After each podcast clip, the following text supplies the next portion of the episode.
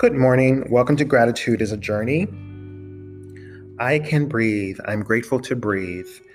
You know, I said that on inaugural day um, when President Biden and Vice President Harris was sworn in. And I didn't realize how much I've been holding my breath for four years to what would be tweeted, what would be said, what person would be, you know, killed, unarmed person that would be killed of color within the United States or other wars around the world, whether it was Yemen or Syria, um, many places, you know, there was, uh, and still, you know, there's a part of me that kind of holds my breath.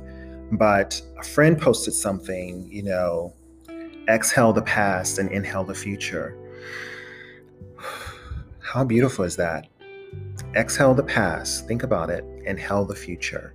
So we have to be present, of course, and deal with present problems at hand, but we also have to inhale a brighter future and inhale deeply the possibilities of what will be and can be. Uh, I'm an optimistic person.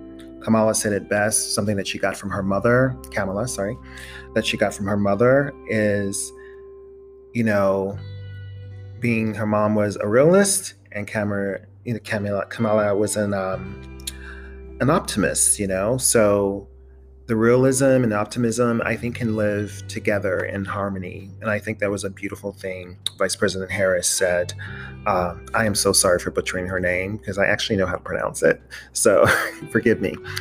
By chance, if she's listening, who knows? You never know.